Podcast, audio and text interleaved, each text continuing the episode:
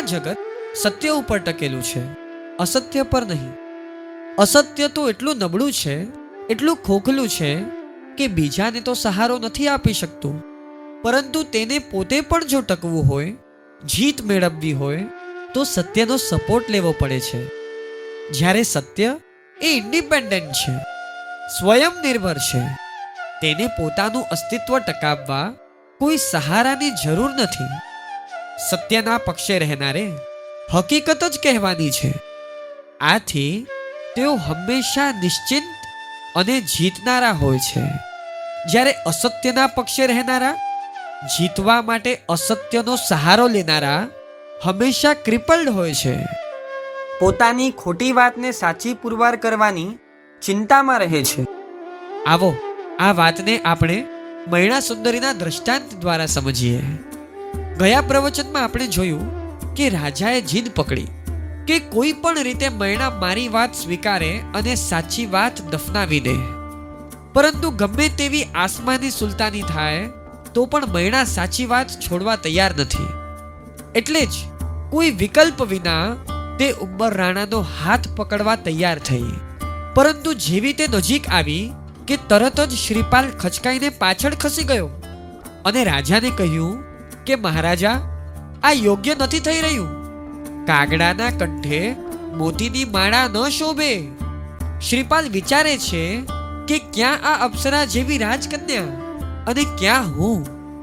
મારા ભોગ સુખો માટે હું તેનું જીવન કઈ રીતે બરબાદ કરી શકું? શ્રીપાલ એટલો ખાનદાન અને એટલો ઉદાર છે કે આવી રાજકન્યાને પણ જતી કરવા તૈયાર છે. આમ તો કોઈ તેને સામાન્ય કન્યા પણ આપવા તૈયાર નહોતું. એને બદલે અત્યારે પુણ્ય યોગે રાજકન્યા મળી રહી છે. જો હમણાં તે ના પાડે, તો કદાચ આખી જિંદગી વાંડા રહેવાનું પણ આવે. આવા સંયોગોમાં ના પડાય? તમને શ્રીપાલ મૂર્ખો લાગશે ને? કહેશો શું કે લક્ષ્મી ચાંદલો કરવા આવે, ત્યારે મોઢું ધોવા જવાતું હશે? પરંતુ શ્રીપાલ સજ્જન છે, ઉત્તમ સ્વભાવવાળો છે. એટલે આનાકાની કરે છે. તે ધારત તો વિચારી શકત કે મેં ક્યાં રાજકન્યા માંગી છે. રાજા હોશથી આપે છે અને રાજકન્યા પણ ખચકાટ વિના પરણવા તૈયાર છે, તો હું શા માટે ના પાડું? તમે કલ્પના પણ ન કરી હોય, એવી ઓફર કોઈ કરે? ત્યારે તમે પોતાની લાયકાતનો વિચાર કરો કે એમ કહો કે સામેથી મળેલી અનુકૂળતાને જતી થોડી કરાય. શ્રીપાલ સાત્વિક છે.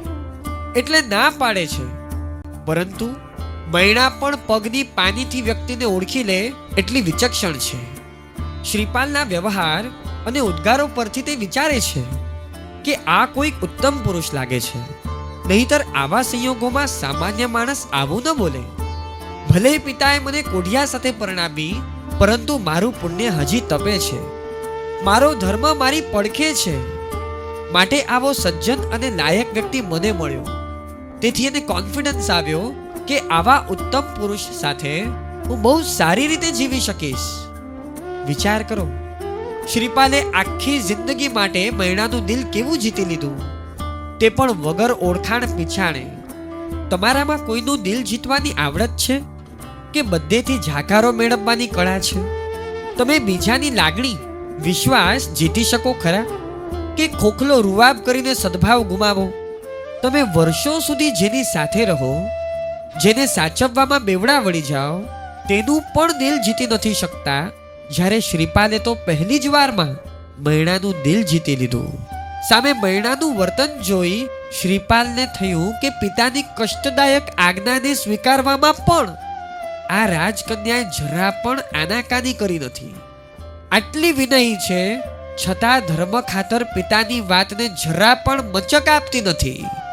એટલે આ સ્ત્રી અત્યંત ધર્મશીલા છે.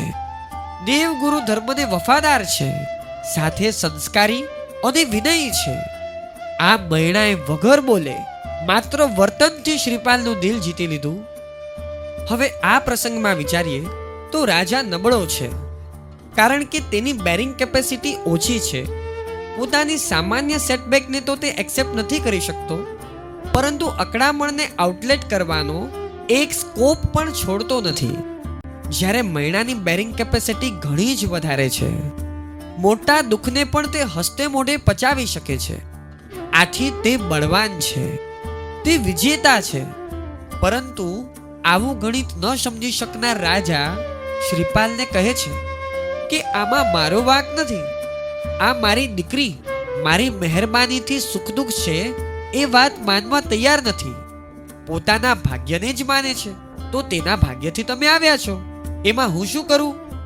અહીં જોવાની ખૂબી એ છે કે રાજા એક્સેપ્ટ કરવા તૈયાર નથી કે હું અનુચિત કરું છું. મૈણાનું જીવન બરબાદ કરું છું. ઉલટું તે શ્રીપાલને કહે છે કે તેના ભાગ્યથી તમે આવ્યા છો. તેના ભાગ્ય પ્રમાણે આ જ ઉચિત છે. આનાથી પ્રૂફ એ થાય છે કે રાજા પોતે અનુચિત કરે છે. છતાં તે શ્રીપાલને એમ કહે છે કે મૈણા ભાગ્યને જ માને છે. તો હું પણ તેના ભાગ્યથી આવેલા તમને સ્વીકારવા કહું છું. તો એમાં વળી અનુચિત ક્યાં આવ્યું? રાજા અનુચિત પ્રવૃત્તિને પણ ખોટી રીતે ઉચિત ગણાવે છે. કારણ તે જાણે છે કે અનુચિત વાતને પણ ઉચિતતાનું લેબલ લાગશે તો જ તે એક્સેપ્ટ થશે. આમ ખોટું પણ સાચાના સપોર્ટથી જ ટકે છે. પ્રજાપાલ રાજાએ પણ આ જ રસ્તો અપનાવવો પડ્યો. પરંતુ મૈણા સચ્ચાઈનો રસ્તો છોડવાની નથી. વળી અત્યારે જો મૈણામાં સહિષ્ણુતા, ક્ષમા આદિ ગુણો ન હોત, તો તે પિતાના મેણાટોણા સહન ન કરી શકત. મૈણાની જગ્યાએ તમે હો, તો કંટ્રોલ રહે. બાપનું મોઢું પણ જોવા તૈયાર ન થાવ ને, કે મનમાં વેર લઈને જાઓ. મૈણાને ગુસ્સો નથી આવતો, કે એક તો પિતાજી મને કોઢિયા સાથે પરણાવે છે, અને ઓછું હોય તો હવે ટોન પણ મારે છે. ઉલટું તેના મુખની રેખા પણ બદલાતી નથી. તે માને છે કે મારા કર્મને કારણે જ પિતાએ મારી સાથે આવું વર્તન કર્યું. મૈણા જે સત્ય માને છે, તેની તેના વિચાર વાણી અને વર્તનમાં છાંટ દેખાય છે. આમ, આ જંગમાં મૈણા છેલ્લે સુધી પિતા સામે ટકી રહી. પોતાની વાતથી ખસે નહીં, પરંતુ આચરીને બતાડ્યું. પિતાના મેણાટોણાની જાણે કોઈ અસર જ ન હોય.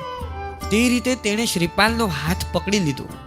પિતાના હાવભાવ જોઈને તે સમજી ગઈ કે હવે જો વધારે વાર અહીં રહીશ, તો પિતાનો ગુસ્સો હજી વધશે. એટલે વિદાય લેવા પિતાની પાસે આવે છે. વિનયથી પગે લાગી તેમની ચરણરજ માથે ચડાવે છે. આવા સંયોગોમાં પણ મહિણા પિતાને પગે લાગીને દીકરી તરીકેનું યોગ્ય વર્તન કરે છે.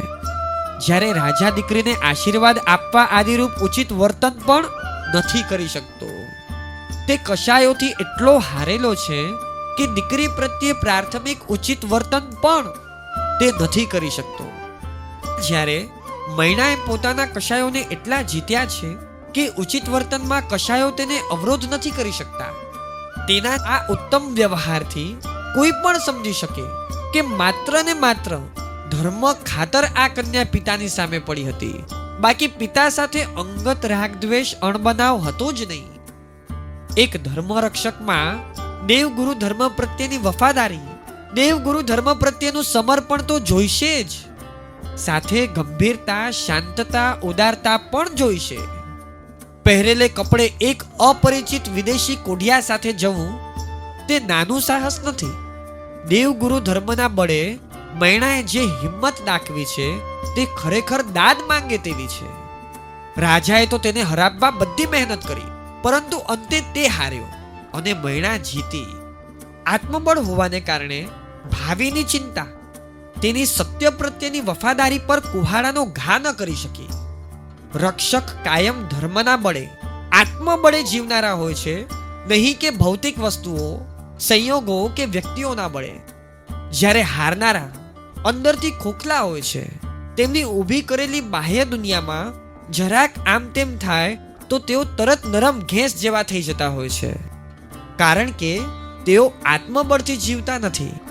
આ પ્રસંગમાં મૈણા એક એક પરીક્ષામાં જીતતી ગઈ.